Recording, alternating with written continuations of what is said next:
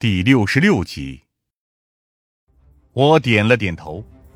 我知道，他要你刺杀田龙真。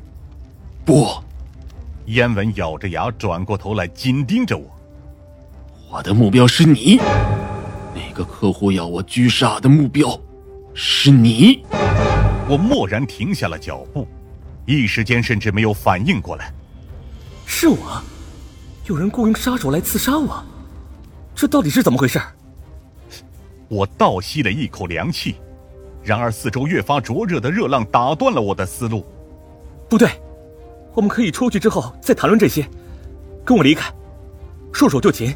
我保证，你会受到公正的审判。燕文似乎还在犹豫，我接着大声说道：“还是说，你要让你的家人一辈子对你的印象都是那个杀人潜逃的人吗？这是你唯一的机会，也是最后洗清冤屈的机会。”燕文痛苦的放下了手。流下了两行热泪，我很确定，他在这一瞬间被我说服了。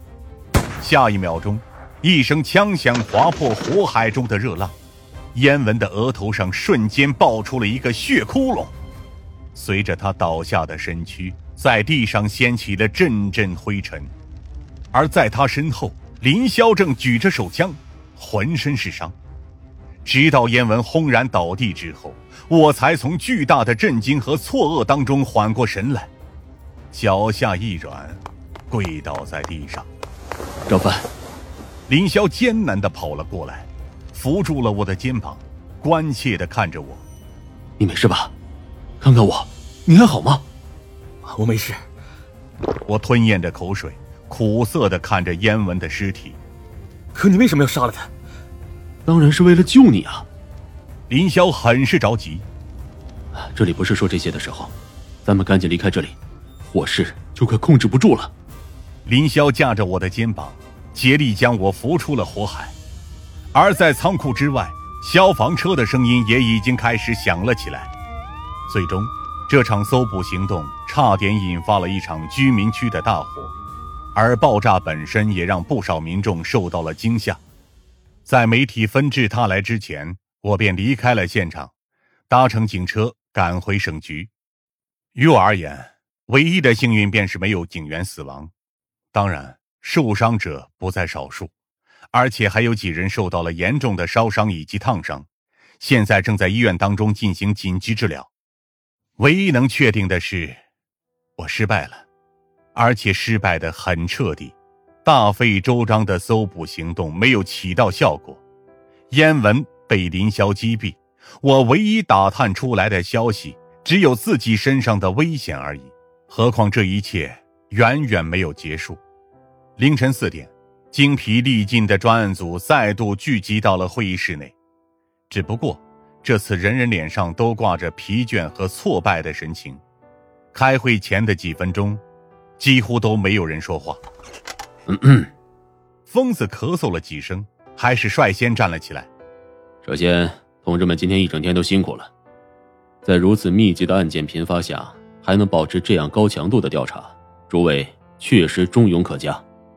省局那边的老刑警摆了摆手：“别说套话了，事实就是，我们直到现在都像无头苍蝇一样在到处乱撞，而且短短的时间之内，接连出现了两个死者。”老刑警直接将矛头对准了我。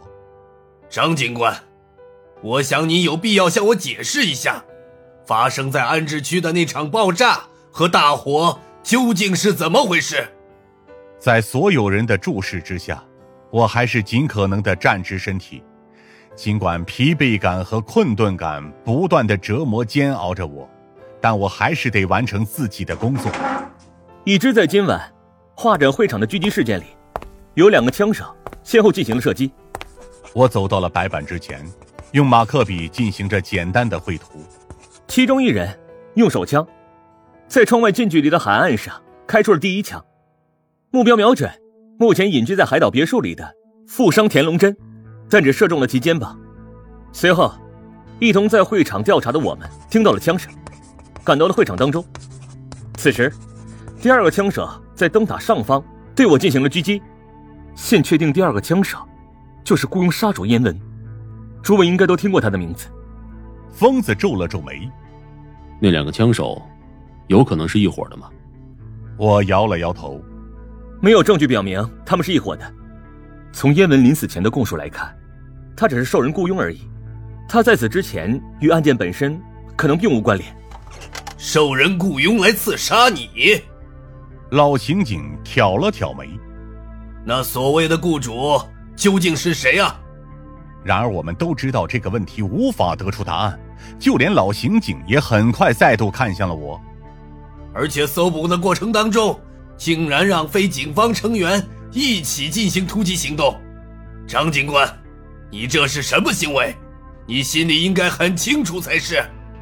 我低下头，我清晰的认识到了自己的错误，并且愿意为这场事故负责。最终还是疯子起身打圆场。呃，同志们，现在并不是进行内部批评的时候，等案件侦破，我们有的是时间来反思我们这场案件当中的问题。但就现在来看，还是让我们继续集中在探案上吧。大家辛苦了，请尽快回去休息。明天，我们还要接着工作。专案组的成员尽数散去，夏凌薇临走前也拍了拍我的肩膀，安慰我不用自责。